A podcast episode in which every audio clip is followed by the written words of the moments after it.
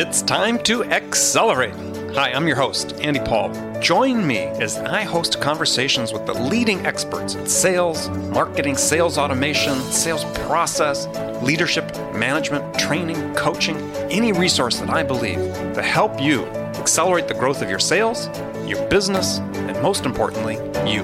Hello, and welcome to Accelerate. Today is Frontline Friday with my usual guest, Bridget Gleason. Bridget, how are you this morning? I'm doing great, Andy. Good morning. How are you? I'm doing fine, doing fine. So, where do we find you today? We find me in the Sumo Logic offices in Redwood City. A fine, beautiful day. And for you, Andy, you're the one that moves more than I do these days. uh, Where are New, you today? In, New, in New York today. Okay, East Coast. Enjoying a sunny but kind of chilly day. But it's supposed to warm up this weekend. We, we're, we're recording this at February. It's supposed to be in the 60s this weekend. So nice, beautiful. Yeah, yeah. Get out and do something. So yeah, yeah. So anyway, jump right into it. Now that we've caught people up with the weather and where we are, is um, because I'm sure they're all dying to know. No, I'm sure. I'm sure. Is let me know. You write in if you're tired of hearing about the weather. Um, we're going to talk about cold calling because I come across an article quite a while ago that hadn't had a chance to to surface it and have us talk about it. Uh, author talking about cold calling being dead, and you know we've gone through a lot of conversations you and I on Fridays about uh, you know sales development reps, business development reps, account execs, the specialized sales model, and here's an article that advocates that really there's nothing wrong with specialization, but perhaps we're specializing in the wrong way, and mm. instead of having sales development reps that we'd be better off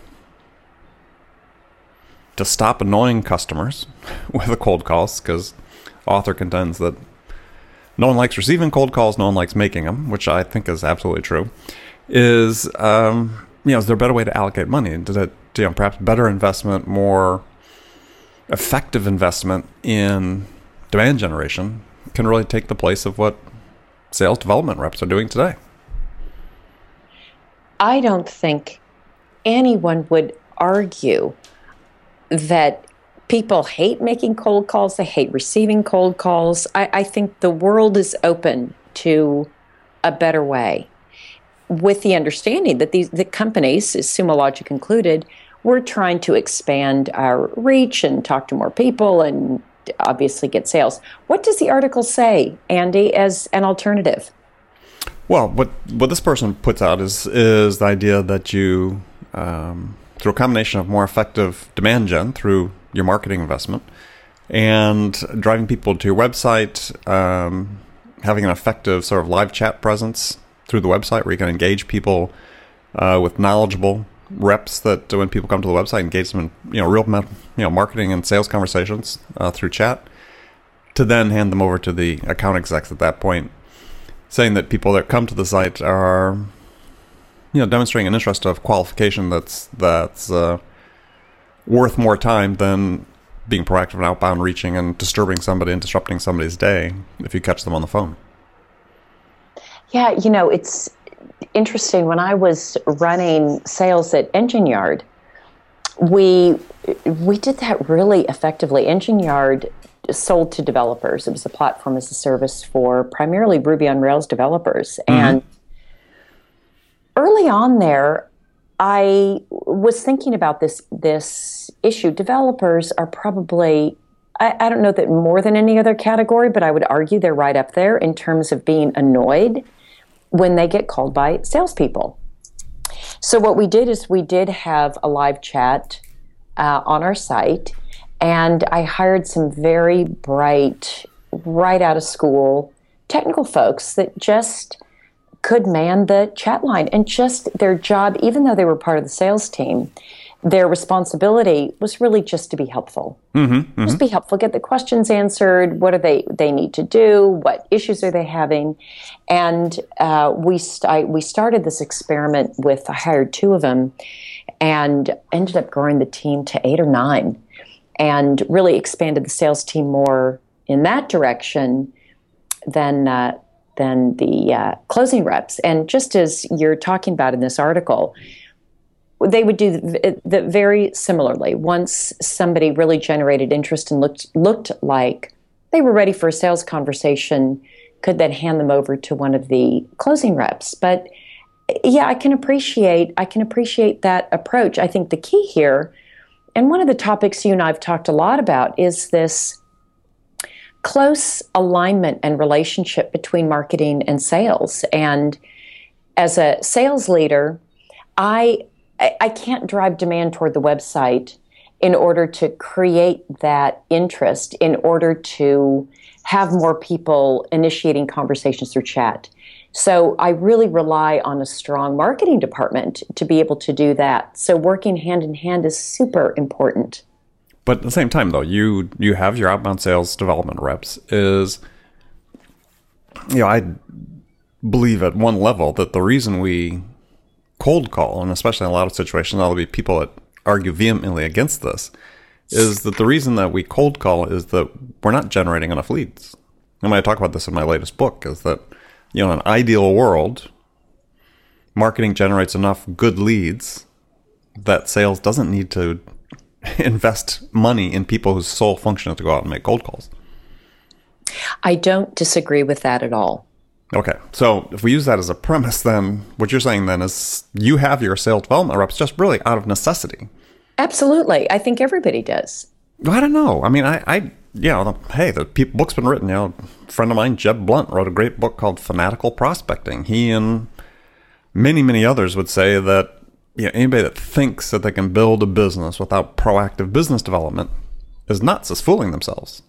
But I think that goes back to, Andy, the fact that it's very difficult and perhaps unrealistic to expect that marketing can go create the quantity and quality of leads that you're looking for. Well, their argument would be is even if they could, you'd still be crazy because you know there's some people that actually believe, and I, I don't believe this at all. And and people who are listening to this, feel free to send me an email at andy at zerotimeselling.com if you agree or disagree. But there are some people out there that believe that let's see, if a lead that you develop through a cold call, through a proactive outbound, is uh, going to be a better lead, more likely to close than one that comes to you through an inbound. That that lead that you develop through outbound proactive is on average going to be a larger deal than a prospect that comes you know and respond to demand gen. And I'm sort of laughing because I think that's I, I think those ridiculous those are ridiculous assumptions. You know, there's nothing about the method of the original point of contact that's going to dictate the size of the customer or their likelihood of closing. So I think on this one, I, don't see it as much of a. We don't need to rely on beliefs here. We can look at data. Yeah. And and so I'll tell you that um, in different selling environments that I've been in, what you describe, the data supports the fact that an outbound, a lead generated, sales generated lead that a, a rep finds, they cold call, they go after, they close, etc. Again, in certain situations, it's there's not there's not one size fits all, or this is not true in every case. But in certain situations, it was true that the deal closed faster um, and for a higher um, sale sales price than the ones that were coming in based uh, from marketing. So why why why would that be? Well, it, because in in this particular situation was because marketing was very effective at bringing people to the website or bringing leads that were of the, the quality wasn't there and they were all uh, like really SMB accounts they weren't the mid-market or larger accounts that we were going after. They just hadn't figured so out yet. There was misalignment there in terms of marketing. But I'm saying in a in a theoretical sense, if marketing was trying to address and bring in the same targeted customer profile that sales is doing the proactive outbound to, that there's no reason one method of initial contact with the prospect should dictate size or likelihood of conversion.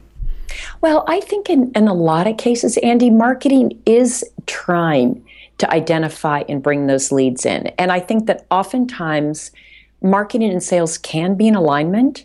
But their ability to i mean they're having the same struggles that that we are as salespeople in terms of getting through the noise and I think their their intention and their effectiveness may be two different things. So mm-hmm. I don't always say that it's it's because there's not alignment um, or that they're not effective. I think it's hard. I think yeah. it's hard. Right. And and I guess I agree with you that if marketing could bring him in, we wouldn't need outbound reps. I don't see a world in which that exists. In the world that I'm in, I should just say, I don't know when that will exist. Perhaps, and there are companies, I mean, I, I'll say there are companies that have, they'll have, maybe you wouldn't call them outbound reps, but they'll have sales development reps that, that marketing is generating so much inbound and so much interest that there's a layer that has to sift through and figure out which accounts are which mm-hmm. prospects are going to be mm-hmm. flipped over to a closing rep. Yeah, now the guy that wrote one of these articles we're talking about here today, though, is VP of sales at a company that's gotten done away with their SDRs, and shows in the article shows the math for why that money that he would spend bringing a rep on board, you know, paying a salary for X number of months until they can close a certain level of deals and so on, or you know, generate a certain number of deals that can ultimately be closed, is that um, you know that money spent in demand gen through marketing is going to generate more activity and more leads for them that they can close than their outbound rep. So basically, take the salary you'd pay for outbound invested in effective marketing demand gen. So I will tell you, in my experience, um, I could give the market the money to marketing. And it, again, it's not that marketing's misaligned. It's it's hard to spend marketing dollars effectively. I just think it is. So I don't disagree with the ROI. And hey, if if if if we knew and if marketing knew that they could go take these dollars and, and generate that interest, I don't think anyone would disagree. I wouldn't disagree. I would love to not have to have an out an outbound team and people cold calling if I got enough inbound. But I guess I, in my experience, Andy, and I for your SDRs that are listening to this program, Bridget loves you. it's nothing personal. I, I think they would agree. I think they would agree. I think it's because I could repurpose them to something different. So I've got a super talented team and there's lots of things that they could be could be doing. I just think that it's right now I I have not been in a place where marketing has been able to to figure it out to the extent that the outbound team wasn't important. So yeah, I, I guess I, I I love the premise of it. In fact, I'm I, I I'm totally on board. And again, I think the SDRs there's there are other functions. These are these are at, at least at Sumo Logic and other places where I've been super talented early sales professionals. Put them on the front lines. They'd be delighted to move from where they are to the front lines. Mm-hmm, so mm-hmm. Um, it's it's not about me not wanting sort of people in the early stages. It's it's that I think it is difficult for people. It's it's it can be a grind to make a lot of uh, cold calls and I don't I don't know a person that would say I love getting a cold call. I've never heard anyone say that, or don't feel annoyed, or don't. So I think there's some friction there that would be great to uh, minimize or eliminate. Yeah, no, I agree. So we're going to take a short break and we're going to come back and continue talking about the subject. You're here with us today on Frontline Friday with Bridget Gleason, and we'll be right back. Hi, this is Andy. Connect and Sell is used by sales reps at nearly a thousand companies, including hundreds of technology startups and several Fortune 500 companies, to overcome the challenges of getting prospects on the phone. Companies using Connect and Sell grow their revenues faster by enabling their sales reps to have more sales conversations in 90 minutes than they could otherwise achieve in an entire week. Connect and Sell can be deployed directly to your sales reps, or you can take advantage of their outbound on demand service, which delivers qualified prospect meetings scheduled directly on your sales reps' calendars. Visit connectandsell.com to learn more about how Connect and Sell can start filling your pipeline today. Welcome back to the show with my guest today on Frontline Friday, as always, Bridget Gleason, holding down the West Coast. I'm holding down the East Coast today. We got uh, it covered. We just need someone in the center. That's true. Somebody in flyover country that need we someone can. in the center. All right.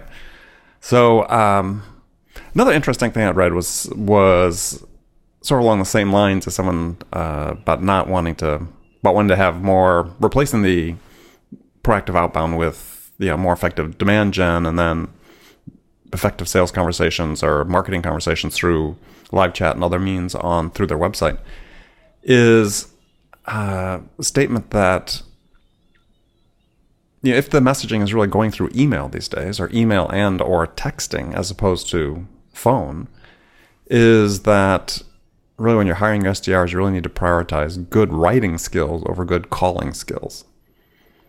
And I thought that was sort of interesting because you know so much of what's being done now, the emphasis at least from a tool standpoint, is really on sort of broader scale automation of some of these initial sales outreach, right? Even though there's some quote unquote personalization that supposedly takes place, but um, those messages aren't being written by the sales reps themselves, though. So, and where did you sort of come down on that? I thought you know, you're hiring an SDR. How do you consider writing as part of the the skill set that you're looking for? I think writing is a uh, writing is a super important skill. I would say their communication skills overall is what I look for. You're, they are still going to be required to have conversations. So instead of saying prioritizing writing over, let's say, um, verbal communication, I would say communication skills, strong communication skills in general is what uh, I think is important, and that is important for the SDR certainly that we hire mm-hmm. at and always has been. I think good communication skills, just in general in business, are very very important. And so, not becoming less important through the automation. I mean, so I mean, you know, take a simple sales development platform. There's going to be a series of templated emails that are set out for the sales development reps to use as part of their their sequence or their cadence or their funnel or whatever you want to call it, based on the tool you're using. I mean, they're not creating those, right? I mean, how much of their personal touch are they really putting on those communications? I, I require that they have personal touch on all of the cadences. So they're they're putting their own personal spin on some of the, or is it just you know putting in a sentence, one sentence in the, the body of a letter that personalizes it? I mean, to what degree are they really personalizing? So it depends on in the case here at Sumo Logic, it depends on, let's say, how hot the lead is. So we classify leads as tier one, tier two, tier three. So tier one are the look like the best fits in terms of a product and service uh, match.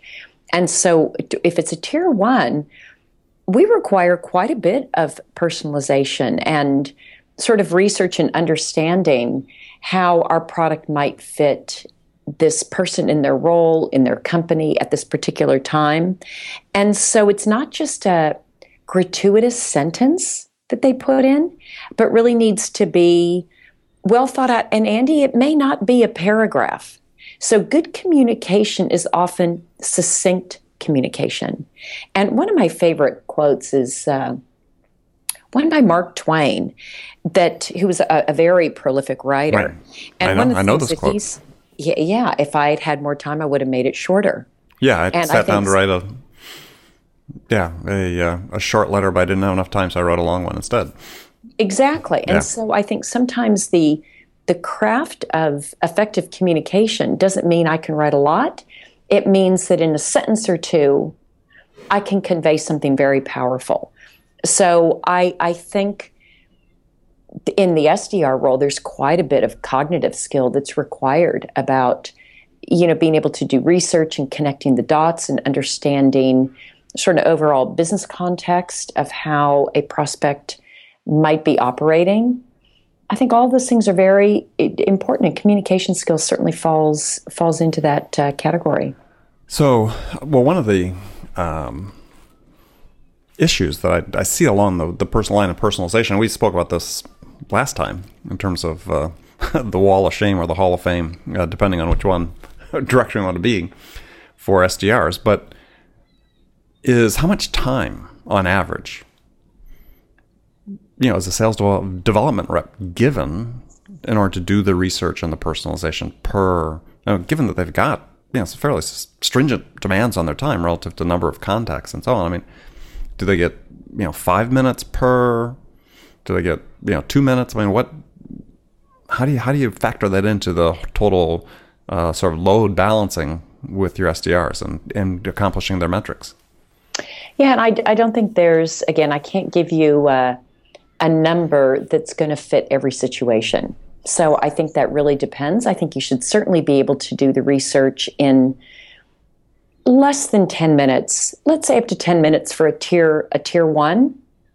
Um, maybe tier and 2 3 you're going to spend 3 to 5 minutes maybe tier one i would argue that maybe you go up to 15 minutes i mean i the tools make it very easy if you you can be very effective at, at where to look and how to look but you do reps do need to prioritize um, the prospects coming in also so that they know how much time they should spend uh, per lead and per prospect in terms of the research and this brings me to another uh, quality that is very important in an SDR function, actually in sales in general, is good time management skills and understanding the things, what to do more of, what to do less of, and what to eliminate altogether. Mm-hmm. And that's also a very, very important uh, quality again is, is time management. Well part of that starts with you though right? I mean in terms of they're going to look at it and saying it starts with with you because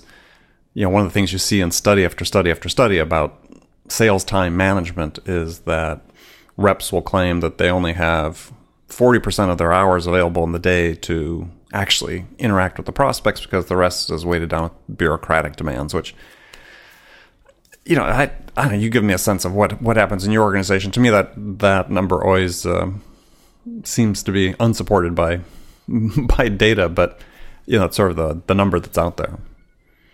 So does I mean, if you were to ask your reps, would they say, you know, gosh, management has us weighted down with all these other things other than selling, so that's taking our time, and we're I'm not sure. really able to manage our time? Oh, I'm sure. I'm sure they would say that. I would say that about my management too. I mean, I, I think that's the constant challenge. I think about that when I have meetings and, uh, you know, our weekly team meetings and forecasting meetings and the different regional meetings. I think about it all the time. Am I am I weighing people down with things that are not necessary? And I, I put meetings in the bureaucratic in the category of this is not a set and forget. This is something we need to continually be iterating on and looking for feedback from the people who report to us around you know, are we spending too much time on things that are not critical and can be handled could be handled more effectively in a different way and not taking up so much of their time. So I'm I'm very aware that I can be a participant in that problem and it's something that I think about on, on a regular basis. So if you had to estimate for your your team, you know, what that number would be, you know, the amount of their normal eight to nine hour working day is available for them to actually engage in sales activities, what percentage would you say that is? God, I you know, actually what I'd like to do is go back and look at I could go look at their calendars and see like I think about it, it with the SDRs specifically. Yeah. There's I'm... gosh, one they may have one weekly larger group meeting, mm-hmm. so that would be an hour. They have a weekly meeting, uh, their the team with their direct manager. That's another hour. They have one on ones with their manager. That would be another hour. So that's three hours. Um, let's throw in. I mean, we, we're not bogged down with meetings. There's we've got tools now that allow a lot of the salesforce.com entry to be automatic so mm-hmm. they're having to do let's say another hour meeting with the account rep that they support so let's say five hours out of the 40 hours i, I don't I, I and i'm sure there's a lot of stuff that i'm missing i'm missing in there uh, but i would say it's fifteen percent. Yes, that's gosh, you'd be way above average. I mean, in, in a positive sense. I know, and I and, and I'm probably missing things, so I don't want to give myself a very good grade here until I go uh, vet it out because Let's get it independently listening. certified. I know they could be listening, saying, "What is she thinking? we've got this and we've got They're that." perfectly welcome to send emails to me when they hear this, and we'll uh, Yeah, we'll have yeah, a discussion set about it. Straight, set the record straight. That's Set- right. Either walk over to my desk and tell me. I listened to you, Bridget, and that was you are so off track, and I will be happy to correct the record. So, have you ever thought? And this is uh, something that I've done in the past with with companies I work for is is and work both as a consultant and as a VP of sales was we we'd hold our main sales meeting each week, starting at five o'clock in the in the night in the evening. So didn't interfere with sales time.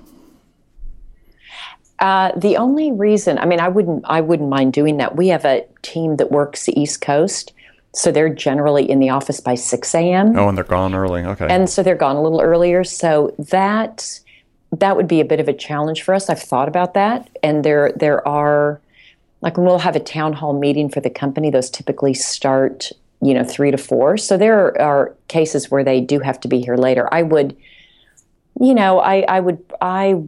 I, I wouldn't do that here. And then again, you know, I've got a team in EMEA and APAC, and so trying to get everybody on the same page, that hmm. is that's that's not possible to make it convenient for everybody. I've got somebody calling in at eight at night and somebody calling in at six, and Well, the answer Just- is you can do it after five in each of those locations. You just have extra meetings.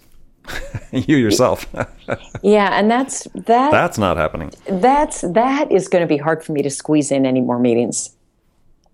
So, last question for you before you go, and because I know we're limiting ourselves to we're strict on time today, is um, just a coverage on salary. So, was at a conference, heard a lot of figures and so on in terms of you know, how much annual recurring revenue coverage you need to have for an AE salary, account exec salary. What what metric do you guys use in that regard?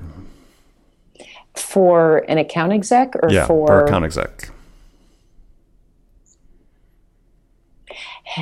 Again, Andy, that's a difficult one to answer because our account execs are at, depending on what level they are, they're going to carry a different quota. So it really, it, it's really tied to their, it's really tied to their salary and what their quota expectation is. And is that fairly individualized? Then you're saying?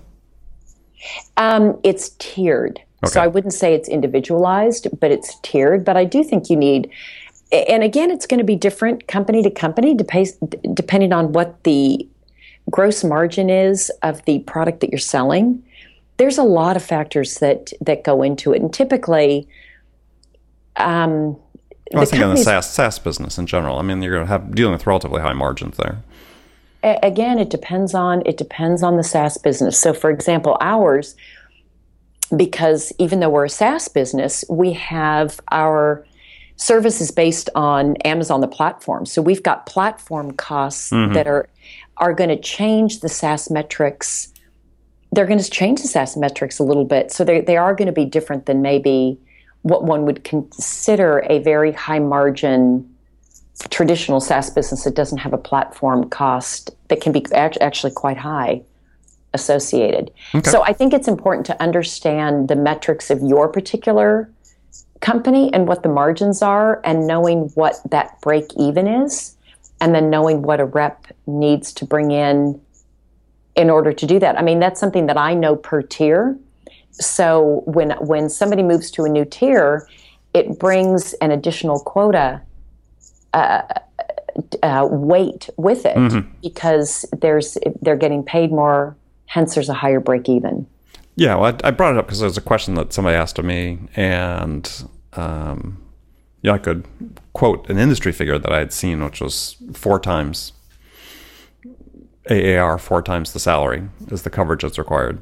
But um, yeah, it's just interesting to see if that comported with what you. Uh, Um, I wouldn't say. I mean, I'm just listening. Ours is, Yeah, that's about. I, I would say again, depend on the business. I would say between it's going to be between three and five is what I've. So yeah, it's in that range. All right. So it's definitely in that. It's definitely in that range. Yeah, because I've had one client that was uh, was like two times, and I thought, okay, this is going to be problematic for you. Even at relatively high margins they had, it still Yeah, seemed yeah, yeah. Uh, seemed low, and they they got a lot of pushback from their account execs when they were trying to raise the quotas, and. Um, you know, sort of people throwing facts and figures and industry statistics at each other back and forth. But uh, I was just, less curious, and somebody had asked me about that. Well, good. Yeah, it's probably just not sustainable. You know, you may you may do that early on, and you're trying to break into market and you know keep your reps happy. But I don't think it's a, that that ratio doesn't seem sustainable to me. Yeah, no, I agree. So, well, good. Well, thanks as always for joining me on Friday, and and thanks everybody listening for joining us again on another episode of Frontlines Friday. And uh, we'll look forward to talking to you again next week, Bridget. Sounds great. Have a great Friday and weekend, everyone. All right, thank you. Talk to you later. Thanks for listening to the show. If you like what you heard and want to make sure you don't miss any upcoming episodes, please subscribe to this podcast on iTunes or Stitcher.com. For more information about today's guest, visit my website at andypaul.com.